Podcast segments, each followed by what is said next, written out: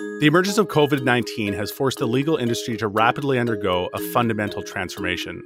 I'm Jack Newton, CEO and co founder of Clio, the world's leading cloud based legal software provider. In each episode of Daily Matters, we'll explore what this new normal means for law firms, how legal professionals can find success while working remotely, and how lawyers can best serve their clients during this unprecedented situation. On today's show, we have Matt Homan, former lawyer and founder of Filament, a meeting space and facilitator in St. Louis and now virtually. Matt, it's great to be talking to you. Thanks, Jack. It's good to see you too. So, Matt, first and foremost, how are you and your family doing? Uh, how are things in St. Louis right now? I, we're okay. We've been uh, isolated ourselves for uh, probably the last three and a half weeks. Uh, everyone, knock on wood, is healthy. Uh, but it's also been interesting. We have a lot of friends in the healthcare business. So we see what they're going through every day. So we just count ourselves lucky that we are fortunate enough to be able to stock up when we need to, and uh, that the bug has missed us so far. Good. I'm I'm I'm really glad to hear that. And t- tell me what's what's on your mind most right now, Matt. What are you thinking about? What's keeping you uh, up at night? Well, quite frankly, thinking about innovation. I mean, we get to work with our customers a lot on that. We think about ways to experiment and try new things. But really, for the first time since we've opened, we've had to innovate at scale almost immediately. Uh, we've built this business over the last almost five years. Uh, we've always looked at everything that we've done here, getting a little bit better every day, a little bit better every day. Uh, but when you run an in person meeting business and no one meets in person anymore, you either have to find a way to pivot and deliver your services in a different way, or you don't deliver your services. And so for us, that was really being a small business uh, kind of the the losing sleep and figuring things out. We know that we know how to do meetings, uh, but to try and build a model where we can now do them virtually with the same fidelity and with the same impact uh, has taken some time. And I'll give our team, hopefully, when they watch this, will realize how thankful and grateful I am to them for having stepped up to the plate and building what we've built in such a short period of time. And and tell me a little bit more about your business. Tell tell me about Filament and and and maybe uh, give our listeners uh, a bit of a perspective of the Matt Homan story. I, have known you for, I, I, think, you know, probably 12 years now. We met at uh, my very first ABA tech show. Uh, you did something really cool, these Ignite talks that were these PechaKucha style. Uh, was it six minutes uh, you, you, had to, to give a bit of a pitch? And you've, you've had a, an interesting journey since that point as well. So give us the, the, the Matt Homan bio in, uh, in, in five minutes or less. Yeah, they, they, they, we called them Lex Think Point Ones. Lex Think was my legal innovation company uh, when I was trying to sell innovation to lawyers, which is kind of like, well, I would say it's kind of like selling something to someone who doesn't think they need it and isn't willing to pay for it. So, uh, about a decade ago, um, that, that, that idea was just a decade too early, Matt. That I, I think that is exactly what is needed today you can't make you can't make any money being early, right? So that's right. Uh, I was a practicing lawyer, a small town in Southern Illinois, which is where I grew up. Had a solo practice, uh, and started blogging. I was I don't know if I was one of the first hundred, uh, but I'm pretty certain I was, and maybe one of the first fifty bloggers. Uh, and I was writing a blog called the Non Billable Hour. Yep. I was writing about innovation, creativity, client service, pricing, all of these things that were really a place for me to capture the things that I found interesting and was implementing in my practice and back then it was so, really, and this was the early 2000s matt roughly? Yeah, yeah this yeah. was probably uh, 99 uh, 98 99 right in there. And so because there were very few people writing about this stuff at the time uh, it was easy to build an audience quickly. And so got to be kind of wrapped in this community of legal innovators people who were interested in thinking differently about the, the practice of law and that pulled me out the the probably the seminal moment of all of this. It was a tech show. Uh, a bunch of us were sitting around the bar. It was three in the morning. Uh, the bar had been closed for almost two hours, and we were having this amazing conversation about the future of law practice. And it was something that was never going to be on the agenda, right? Or at least not for several years, right? There was no critical mass. There wasn't lowest common denominator commonality. It was just the weirdest things. We probably were talking about social media before it was called social media right? Thinking about technology. And so what we did is driving home with Dennis Kennedy, who lived in St. Louis at the time. Mm-hmm. We had a conversation in the car and said, "Wow, wouldn't it be great if we could do this for an entire day?" Because we were really tired that next day. And so we started a thing the next year called Lex Think. And what Lex Think was was essentially the day after tech show. Uh, it was an opportunity for people to hang out for an extra day. Most of us were speakers, right? So we already had our travel taken care of. And we thought, wow, if we could just have a day of people talking about the future of law practice, we thought we'd have the same five or 10 people who showed up around the bar that night. We made it invitation only because we didn't want to fail too publicly. And we did this full day innovation event, no PowerPoint, uh, using open space as a facilitation methodology. We probably had 25 people come, lots of people who we would never had a, we would have never had the courage to invite, mm-hmm. uh, who raised their hand and said, "I'd like to come to this." And from that moment on, my life changed. People started to ask if you if I could do that same kind of thing for their law firm. We did one the following year called Blog Think. So I know it was the first social media in legal conference and probably one of the first five or ten blogging conferences, period. Uh, and started to realize that this was really, really cool. It was a place for me to take my experience as a trial lawyer, uh, as a mediator, and play with things in a different way and quite frankly get amazing amounts of credit for all the really smart people who were doing really cool things in a conversation that was just really something that I'd convened and brought them there.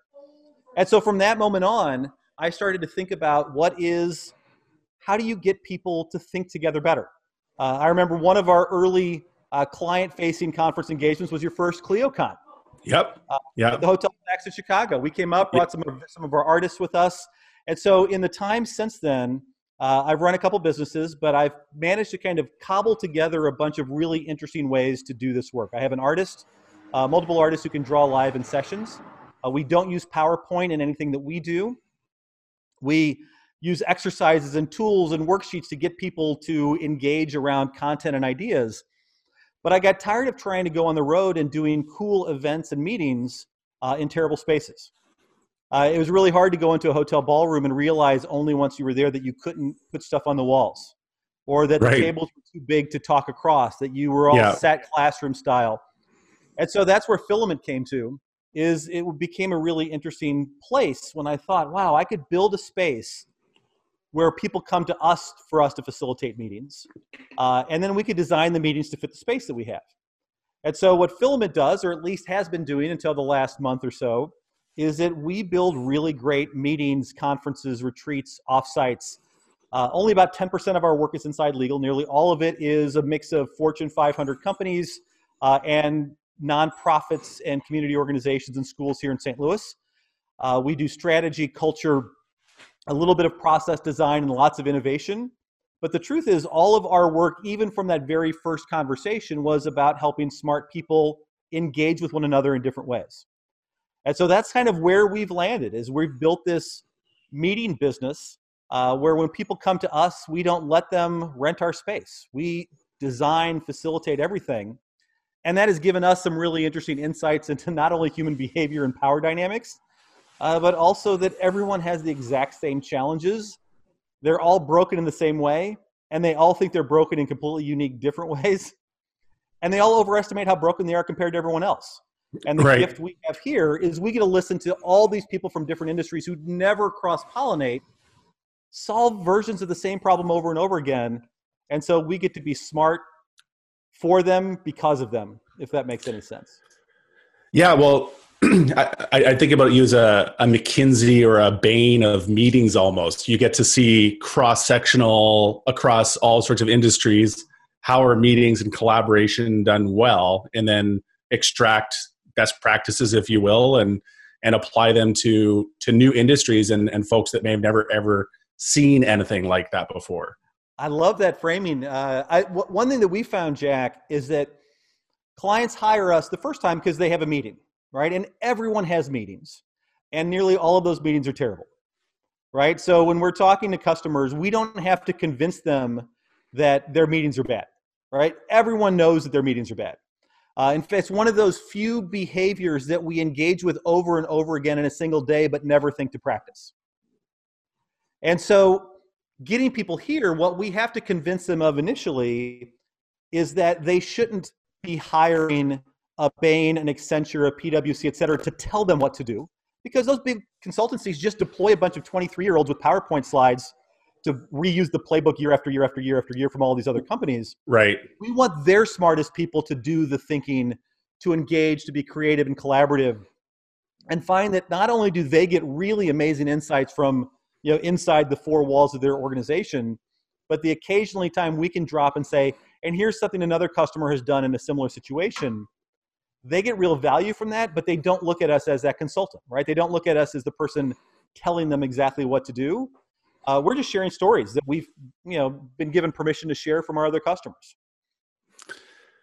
Uh, so matt i know this is probably a, a painful topic to talk about in the covid-19 era where the idea of physical gatherings are verboten essentially but when you created this space for for meetings this is really i think swimming upstream compared to how most companies do their meetings which would be we're going to do it on site or like you said we're going to go rent out a, an overpriced and and suboptimal conference center or hotel venue and you would fly to them and help facilitate this meeting right. and instead you're you're saying no no you you come to me um, and uh, I'll, I'll, leave it to you to name names if you want to, but I know you've had Fortune 500 clients, uh, law firms, others uh, attend your sessions at, at Filament.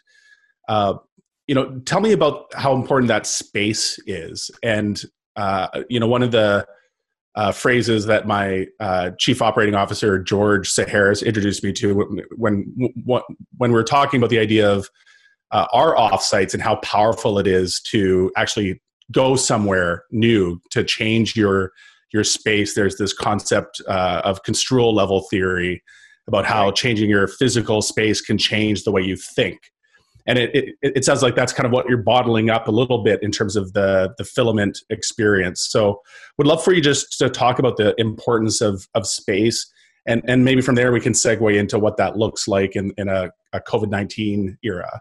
You know the, the space has given us a couple things. One is that uh, it gives us permission to do new things.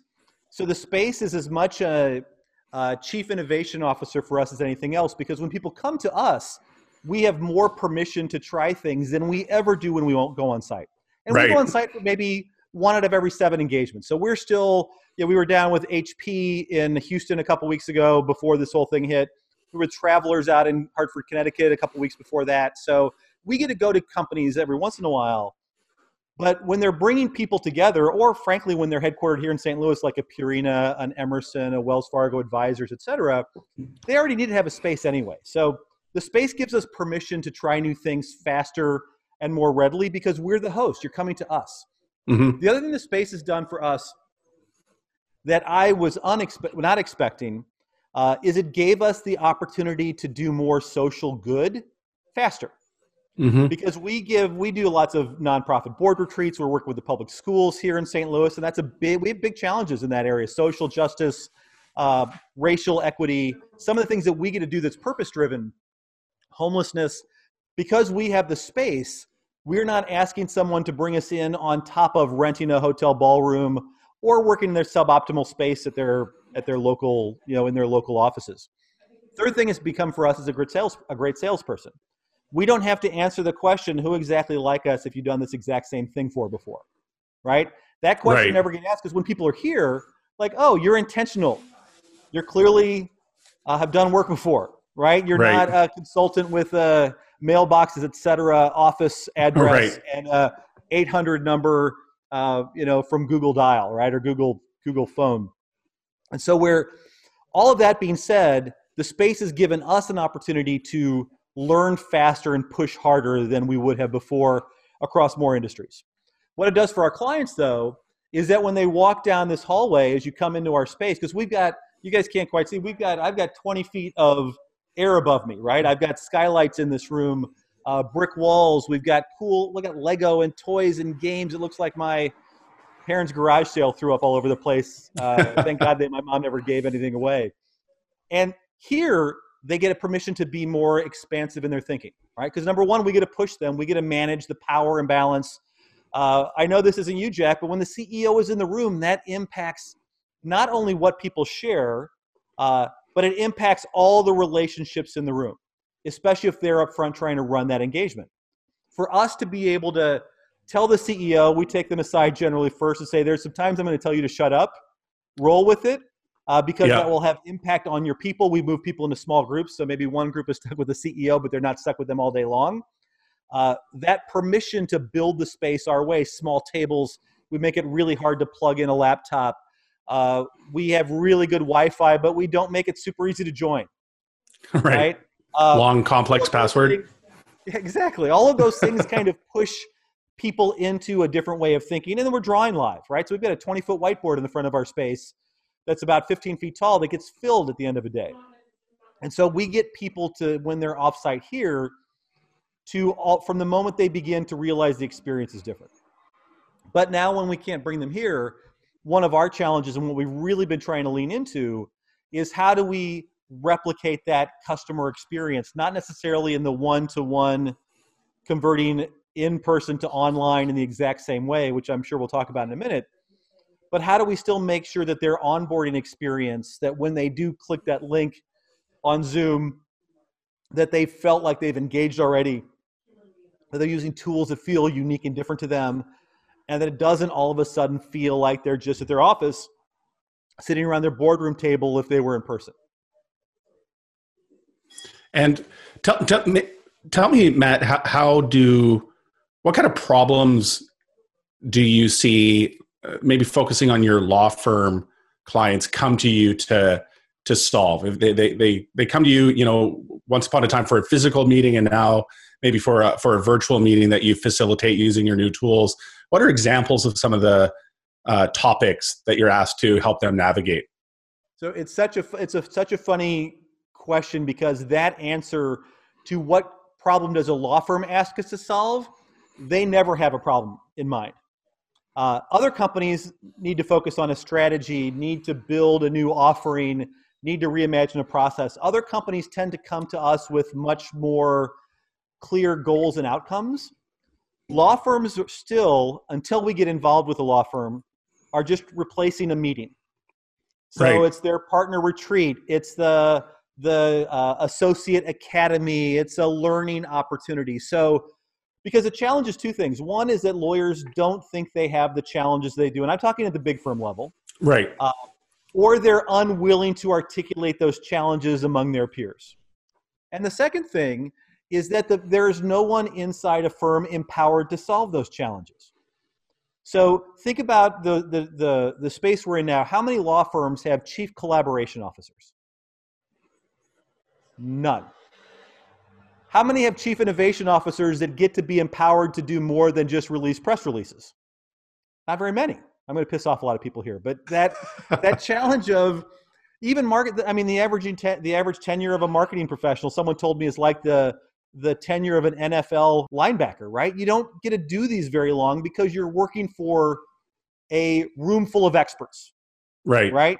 Uh, lawyers and litigators in particular are really good at being really smart about things really fast right that's the that's their stock and trade getting ready for a case being ready to argue understanding the nuance of a product if the product is at play inside a lawsuit right thinking about i still think about how much i know about hepatitis with a, with a case that i had as a second year lawyer that i can't even name the company and so where we come into law firms and where our skill set really is appropriate is that fundamentally we're asking them to share what they've done that works for them.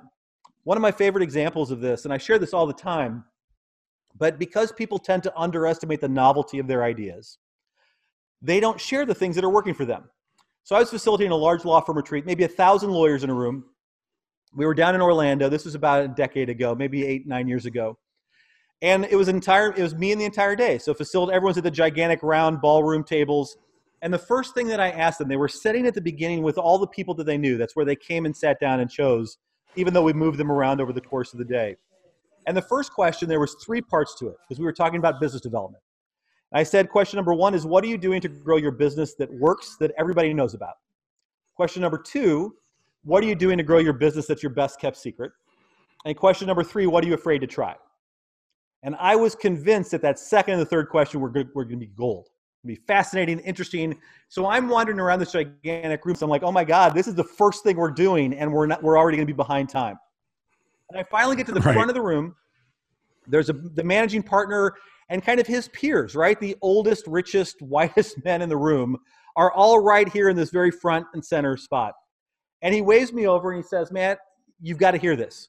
And so he points me out to this guy who runs their Atlanta office who looks like Wilford Brimley and sounds like Foghorn Leghorn. Like he is that southern yeah. gentleman of a lawyer.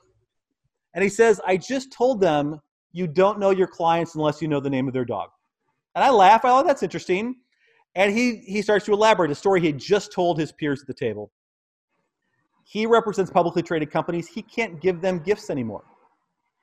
Right? If he's working with the CEO or the chief legal officer or the general counsel, it's a bigger pain for him to say, "Here's a bottle of Pappy Van Winkles. Now go fill out the report form and you know, right, and, and fill it out." Versus just go buy yourself something that's awesome. Yeah. But he says there's not a damn thing that says I can't give their dog something. And so he elaborates. He and his wife have raised dogs for years. They have treats made for them by someone, a local bakery. And so whenever he goes to visit a client, he takes a brown paper lunch sack. He has a bin next to his desk. I imagine like a trash can looking thing with a lid. He pulls a scoop in. He fills up the bag with dog treats and he writes that person's name, the, the name of their dog on it. He does the same thing for their gatekeeper, right? Their admin, their chief of staff, etc whenever he sees these CEOs and, and general counsels out, they talk about dogs with their spouses. That is the single best business development tip I've ever heard. Simple, cheap, fun, memorable, personal yeah. connection. That was his answer, Jack, to the question what are you doing that works for you that everybody knows about? He's sitting at the table with the people who've known him longest and best, and none of them have ever heard it. Wow. And so when we work with lawyers, part of our challenge is to get them to share the things that they think everyone knows, add a little bit of competitive, add a little bit of competition into the mix. Uh, and then I'm not giving them any information. I'm not having to be an expert for them at all. I'm just helping them surface all of these amazing ideas and insights that they have uh, with their peers. And so that's a natural implication for them. And then at the end, then I think, Here's how we think about experimentation. Here's how we might take those experiments and pilot them. Here's simple, approachable language around how we might market our services or deliver better, uh, better customer engagement or price differently. But for lawyers in particular, it comes from them. Because no lawyer or law firm is going to say, hey, Matt, come in and teach 50 to 500 to 1,000 of my lawyers how to price. Right. Because every single one of them is going to say, I already know how to price. My clients are totally different than yours. Everything I do is completely unique, and there's nothing that's similar to anybody else in any industry or service. So uh, go take a leap. it's interesting too when you talked about the the idea that law firms aren't coming to you with with problems or aren't coming to you with specific mandates in terms of the strategy development they want to do. There's so much if you think about the ceremonies that law firms go through, like their law firm retreats, for example, it's it's it, it's an event and it's a place, but it's not necessarily an objective that you're you're trying to achieve or a problem you're trying to solve or a strategy you're you're trying to de- develop. Um, thinking about how how this translates to uh, the the industry and the challenges it's facing right now, Matt. You know, you're you're connected to many law firms. You've worked with law firms for for years.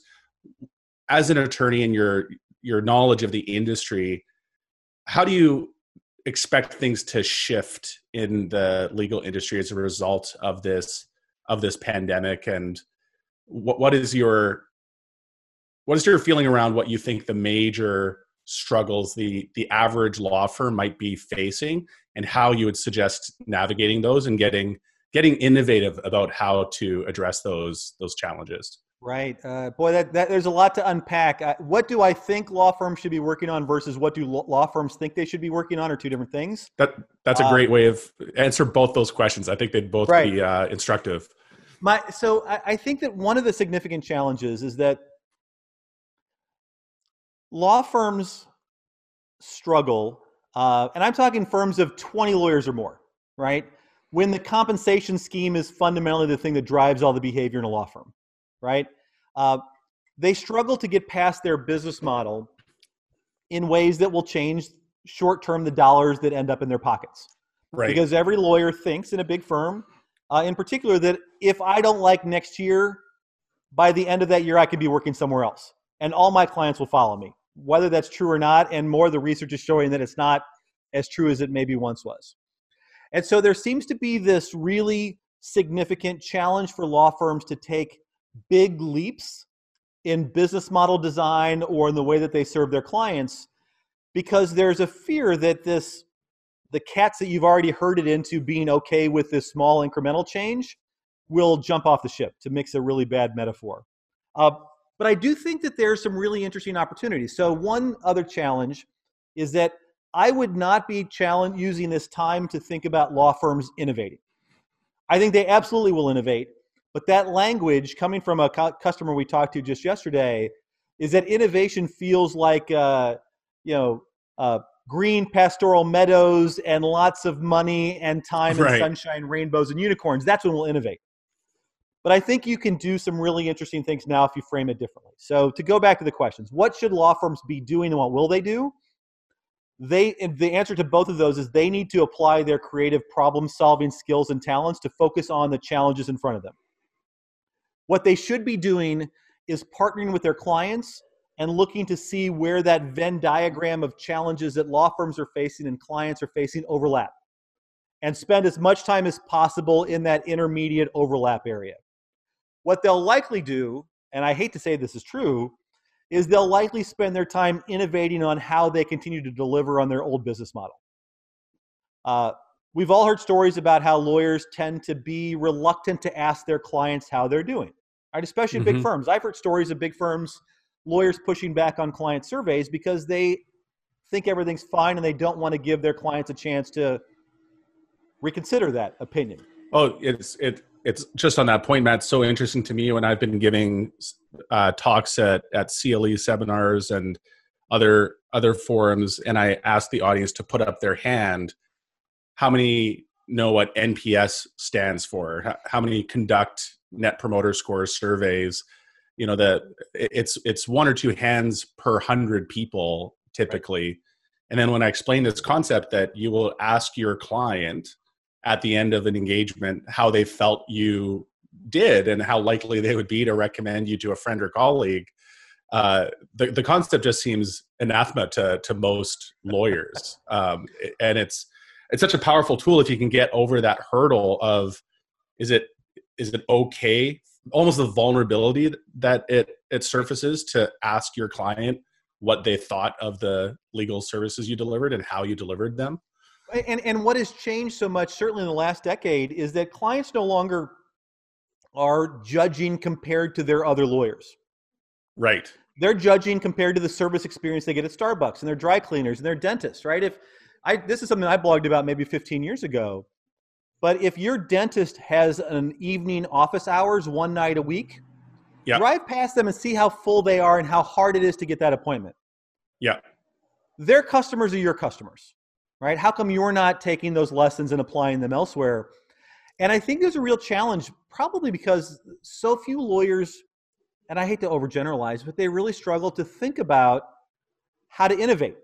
Uh, they, they struggle to think about trying new things because they're so busy in the middle of it right? Yeah. Uh, and that framework, it's one of the things I really like about your book, Jack, as you think about that kind of customer or that client journey, is that you just take a little slice of it, right? So if I say, and I always think the example I always give is the airline uh, example, is that you fly to get somewhere, but at each stage of that experience, there's something you care about, right? When you're waiting in line to check your bag, you want the line to move faster, right? Well, that's where you start, right?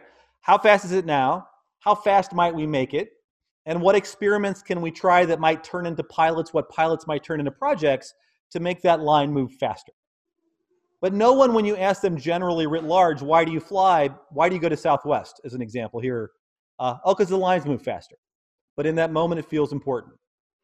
And then you move to the next stage, and the next stage, and the next stage, you rinse and repeat. And being able to innovate in that way and frankly share this innovation journey with your customers right i think from a client standpoint one of the things i always like about ClioCon is that you guys give a bit of a picture of what your roadmap is right how come yeah. lawyers aren't sharing their next 10 improvements over the next 12 months each month we're going to be focusing on this stage of the customer journey we're going to be surveying you specifically we're going to be asking a handful of you to come in and help us think about it creatively and we're going to share what we've learned warts and all that sort of model for innovation, uh, A B testing, doing all these things that people in real business who have metrics for nearly everything, these data driven companies do all the time, it's just not something that lawyers are familiar with. And one of the first things that lawyers do, and this is true of every profession, is at the moment something feels completely new and different, you it's easier to be a safe follower than an early adopter. Yeah. Uh, but then you're flipped with this idea that most of your peers in your organization or in your bar association, I should say, really struggle to share what they're doing. So you don't even have you have an incomplete picture of what your peers are engaged in. So And- it's, and it's really hard. almost a regression to the mean if you take that approach as well, right? If if you're setting the bar by what your peers are doing, and I, I think that's what I, I think of as the enormous opportunity that we're on the cusp of with with this crisis is a few things. Number one, I think permission to experiment when you're when you're talking about innovating and you're innovating in order to adapt to this completely new world. I think everyone, including your clients, give you complete permission to experiment and even to fail if it doesn't if it doesn't work out. And i think that's a, a an enormous opportunity for businesses of all stripes to to leverage in this climate but especially law firms that are are normally i think as as you've pointed out just fearful of what innovation and experimentation could look like because that does necessarily require willingness to fail. And Right. and, and that's what so many law firms get hung up on One of the things that, that I, I love, one of the CEOs that we had here, she's had this magical way of framing failure. She said, We're not going to use the word failure anymore. We're going to use the term tuition.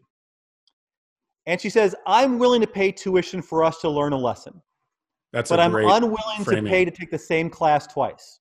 right And so that lesson she shared was such a phenomenal one because you saw these senior level people look around and realize that they could try things, but they better share what they're trying and how it went.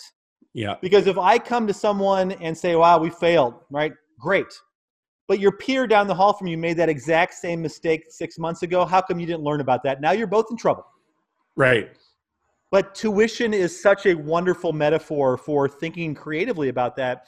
And going back to one other thing you said, Jack, when you talk about failure uh, and permission to fail, we both we're, we're not only in this world where we get more permission to try things because everybody is trying things because everything's changed for everybody all at once, right?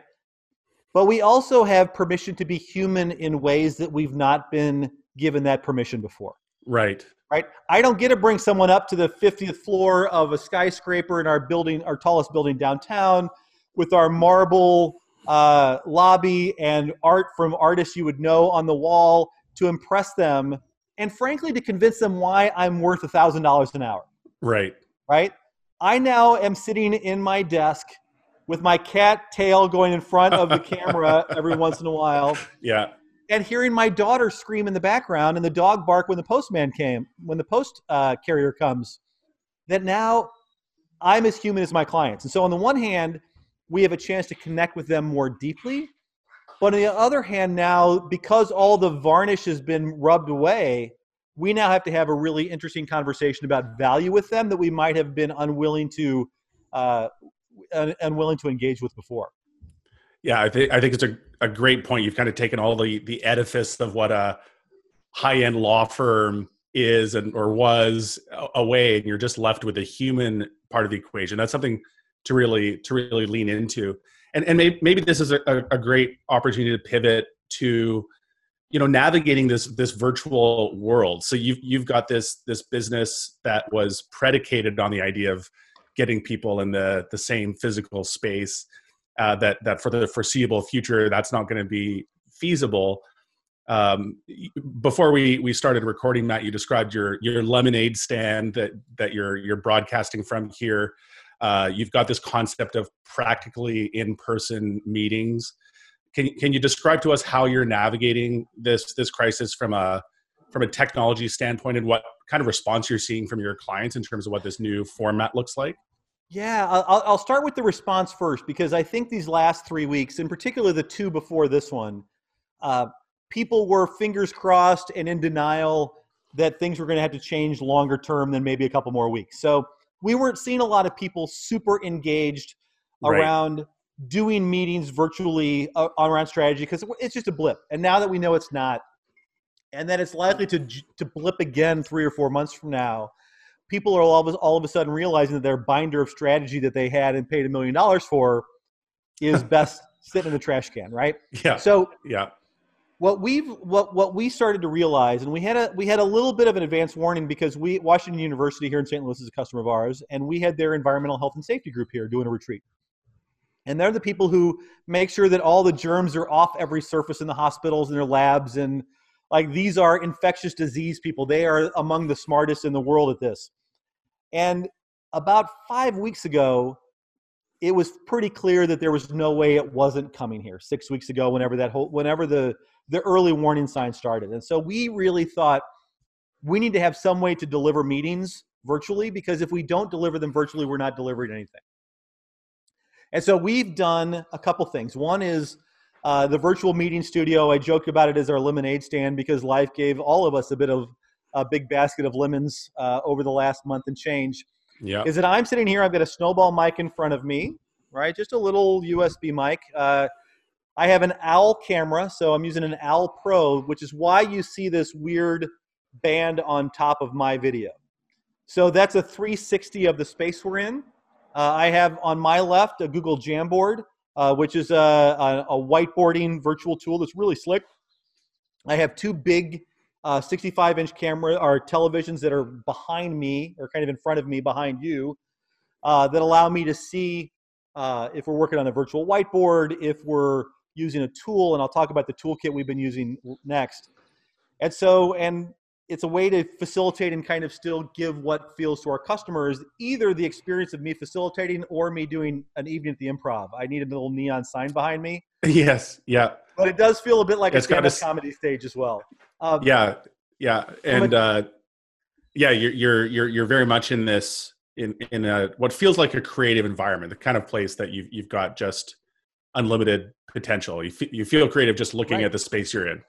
Trying to be, and then for us what we've tried to learn is that from a tool standpoint, there are a mix of constraints and it depends upon the amount of time you're going to be working with the people you're working with. So if we knew that we had a team launching multiple meetings, and I'll talk about timing of, of online versus in person in a second, we would spend a significant amount of time with them early learning to use some tools that would allow us to get the most value from them.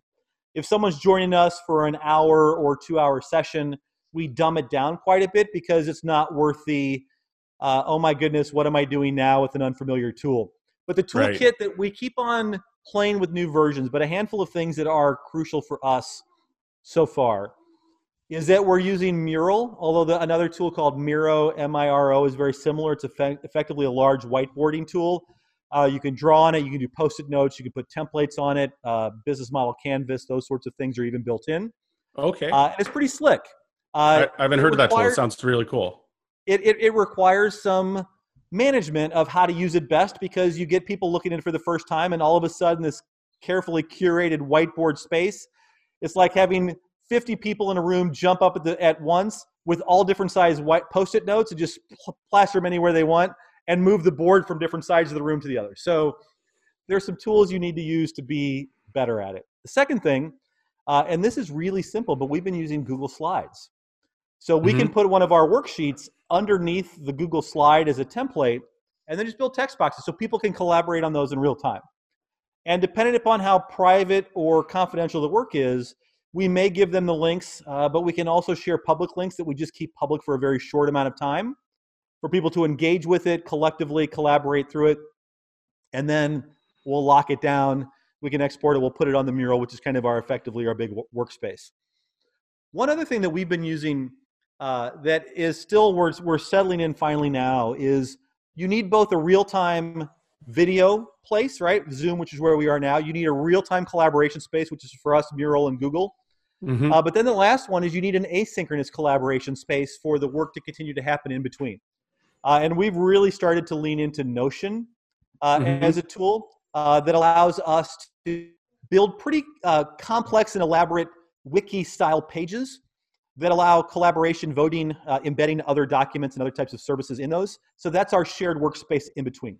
And that really, if I can, has been the biggest lesson we've learned is that we saw people at the very beginning of this lockdown try to replicate their in person meetings online. Right? We have eight hours scheduled. Still on our calendars, let's do eight hours. Yeah. And eight hours online, as we all know by now, is exhausting and ineffective because it's eight hours at home with all the distractions that are there versus eight hours in person with at least a semblance of control you can exert on the room. And so we're really starting to find that that eight hours worth of session is probably replicated in three to five 90 minute sessions with lots of work in between. And so you can space it out over time. It gives people a chance to even be more considerate and thoughtful. We always wanted to embrace in the room only things you can do in person, right? That was Filament's kind of core uh, touch point. We didn't let people come in virtually because a virtual attendee in an in person room shrinks the fidelity of the experience for the people in the room Yeah. to what can be consumed online. But if everyone's online, now all of a sudden you've got a completely different, interesting challenge to solve. What are the Yeah. things we can only do online? Right. How do we engage in different ways? How do we make, how do we give power to the room in different ways? How do we let people work in between? How do we let them use the tools that they're most familiar with in between? What it means for us is that eight hour day for us in the past was set it and forget it, right? You're still facilitating and doing the work, but the model, the framework, the tools are pretty much baked before the day begins. The moment you start doing multiple sessions of 60 or 90 minutes spread out over even weeks of time, there's way more work in between. Frame things, do research if necessary, and then the next 90 minutes is again a super powerful dose of whatever you're trying to deliver versus something that may have been watered down because the day has changed in focus from Right. the beginning to the end. Your your comment around this concept of everyone being virtual versus just one or two people has has also been one of my big epiphanies over the course of this crisis as well. I I always found meetings to be so much less effective when you had people dialed in remotely, and it's one of the reasons I've I've focused on on building offices for for Clio. Is as soon as we get a center of gravity of people in a given region, create an office so there's that gathering space and you know I, I i felt that the best work often got done you know when people are in the same room and that still may be true but what's what's been super interesting for me in this in this crisis is if everyone is remote versus you know 10 people in a room and two people dialed in for example if everyone is remote that levels the playing field in such a powerful way that you don't feel like as the virtual attendee for example the person almost straining to lean into the room through your through your screen and whatever telepresence you have in that room and dealing with the crappy audio and all the other struggles of of, of a virtual meeting when when everybody number one is virtual and number two is made the investment in good audio and good video and all the things that facilitate a great meeting. It's actually really powerful what you can do online. And, and like you said it demands a different kind of energy and a different kind of focus but uh, for for me that's that's been hugely eye opening and I, I think for the legal professionals listening thinking about how you adapt to a purely virtual world and the kind of opportunities that opens up uh, is that is actually pretty exciting Yeah, I, I think that's a great point. One of the things that I always believed, and it was it was a fault of mine when I was practicing. Uh, I think the statute of limitations has passed on this. Um, is that I always used the in-person meeting. Uh, it, it was a procrastinator's best friend, right? Because Right. I could say, "Hey, can you come in next week?" Now I had a week to do whatever I could have been talking with them over the phone right or virtually about, right? But the other thing is that, and this is where the next phase of this virtual collaboration is going to take us, is that we start to realize how little of this needs to be even in person in this way. Right? Right now, we're trying to replicate, we've got a meeting, we would have been in person, so now we're going to do this. And the truth is that we don't need that for every meeting. Right? I always think about the meeting math in that if I have a 10 person meeting, uh, and I'm leading to nine other people, that's 10 hours of our time. That's a full time day. yeah And, and so, am I better off, number one, if that is to report to me? uh, I'm better off doing that hour with everyone individually or the six minutes with everyone individually, right? Uh, versus them taking a six minute turn, six minute turn, six minute turn. Now I've, I've lessened the load on our organization by almost eight hours of time yeah right? When you start to do the math. But the second thing is there are people who can be more thoughtful and considerate when they have time to process, right? So imagine that hour long meeting instead is uh, Hi, Matt Homan. Uh, we're here today. For the next five minutes, I want to set up the problem we're going to be thinking about. Right? Any questions? Let's make sure we frame it the right way. Okay, here it is. Uh, we'll be back in three hours to talk about it. Right? In the meantime, I want a paragraph from each of you. I want bullet points. I want virtual post it notes, whatever those things are necessary for us to be that collaboration. And now we talk about it again. But when we come back, I would go, uh, Jack, it's your turn. Give me, you've got a minute. Share your idea. Everyone else, I'm muting, right? This isn't yeah. coming over the top of Jack. This isn't sharing. It's you sharing yours. Stop. Next person, stop. And then what I would consider doing is if we're in Zoom, I'd now put people in a small group breakouts and say, talk about it, talk about it for the next 30 minutes. Or find 30 minutes with the three of you over the next day and then come back again. And so now what you've done is you've given people a chance to ruminate and think about something. You probably get way better ideas. You've empowered introverts in ways that they aren't always empowered, even in these virtual ways. And you're going to walk out with, as a leader, even the capacity to synthesize and maybe even make decisions collectively versus taking things under advisement because in real time you don't want to commit to something because you've got to talk to a partner or an investor or your CFO or whomever who just doesn't happen to be in the room. And so that's where I'm excited about our opportunity is that we think differently about meetings. We always have. How can you take some of these really cool collaboration tools and build this mix of in person, virtually, and asynchronous communication and problem solving to get to better results faster with less of a load on people's individual person time? I, I think that's such a powerful insight, just how how we can and i love the idea and i hadn't really considered it carefully myself is how can we combine this idea of, of synchronous meetings where we're exchanging ideas in real time with with asynchronous complements almost where where people can do the deeper thinking as, you point out people process information in so many different ways and and we can create a meeting environment that actually helps those people be more creative and, and, and more impactful in their uh, in their meetings. Um, Matt, our, our time has flown by, and I've, I've I've loved our conversation. We could we could talk for for hours as as we we have in the past, but uh, I, I want to try to at least put a bookmark in this conversation. We can come back for a, a part two. There's so much more I'd like to explore with you, but let me conclude with two final questions. Uh, number one, uh, one very interesting chapter of your career that you've left out uh, was this uh, this stint as the CEO of what was called the Invisible Girlfriend and Invisible Boyfriend. Uh, and I remember cluing into these when I saw you quoted in the New York Times, I believe, in a piece about uh, the, the concept of the invisible boyfriend. And I think the the New York Times reporter had actually signed up for your service. Uh, you were featured on the Today Show, and I, I just can't, in good conscience, let you leave the show without at least talking to us a little bit about this very interesting chapter of your career. So they're still around. Invisible boyfriend and girlfriend were services that helped you tell a better story about a relationship you're not actually in.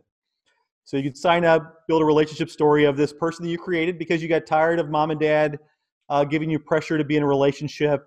A soldier overseas with a girl back home. Uh, just wanted to have someone to talk to, right? So you got text messages and near real time voicemails, uh, handwritten notes from this creature of your uh, your invention.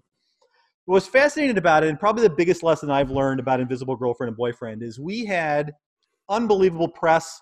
The Today Show was three days after we launched. Right? Uh, it was one of those kind of just bizarre fantasy worlds. And the challenge we had is that I was in, I just signed the lease for Filament. So when all of this happened, I had a choice to make. I could follow a business that I was passionate about that I thought helped people and had impact globally. Like meetings are terrible everywhere, right? Mm-hmm. And it was something that I had a weird, unique skill set and knack for. And the Invisible Girlfriend and Boyfriend sprung out of a startup weekend. It was a domain I'd bought seven years earlier. It could not have been more random as a thing. And I realized that I just didn't have the passion for it. We had another CEO. It's now back in my hands. He got a job, had kids And we also were in a city that did not have a particularly strong startup scene in people with experience in social. A lot of B2B insight and advisors here in St. Louis, but we didn't have, at least then, a ton of really good advice, and we didn't have mm-hmm. access to easy money here. Mm-hmm. So it's languished. Uh, number one, it's a bit of a regret, but number two, it's still a great story I got to tell.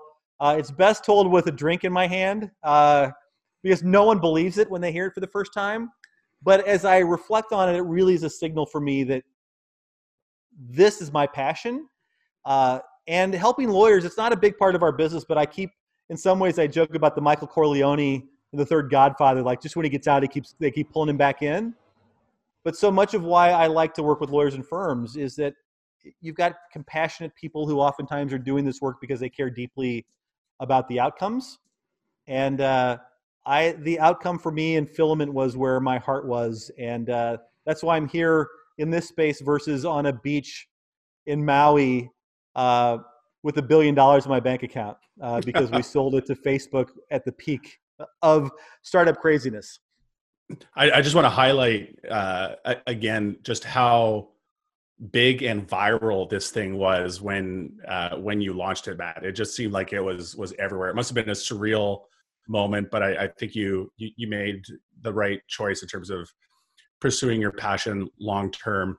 Uh, Matt, my final question for you: uh, Is there a parting thought, uh, a main message you'd like to leave with our listeners uh, speaking to them either as as legal professionals or or human beings uh, as it relates to how they navigate this this crisis. I, I think I think it's the it's, it's a mix of both of those things. I, I, was trying to think about what that what that challenge is. This is the first time for many lawyers that the challenges you're facing are exactly the same as the challenges your clients are facing. Right? If you're a divorce lawyer uh, and you're happily married or haven't been divorced for ten years, you're not in the same spot that they are it's hard if you're a bankruptcy lawyer hopefully you're not also going through bankruptcy yourself right this is right. that one time where literally everyone is trying to navigate the same challenges in unfamiliar ways in the exact same point in time and if you're not using an opportunity to reach out and not only help your clients in this time we're in but learn from them you've missed a huge opportunity because they're figuring out in some cases better and faster than you are how to do these things. And so this is that time where you now realize that you're literally all in it together with your clients. And uh, don't let that don't let this crisis go to waste if you have an opportunity to engage with them in that way. And you both come out the end of it uh, potentially improved by learning from one another. Yeah. I couldn't uh, agree with that sentiment more. Well matt thanks so much for joining us. It's been an incredible conversation. Really appreciate you taking the time. Thank you jack Thanks for joining us on Daily Matters today, a podcast from Clio. Rate and review wherever you get your podcasts and subscribe so that you never miss an episode. Daily Matters is produced by Andrew Booth, Sam Rosenthal, and Derek Bolin, and hosted by yours truly, Jack Newton. Thanks also to Clio, the world's leading cloud based legal technology provider, for supporting this podcast. If you'd like to learn more about Clio, please visit Clio.com.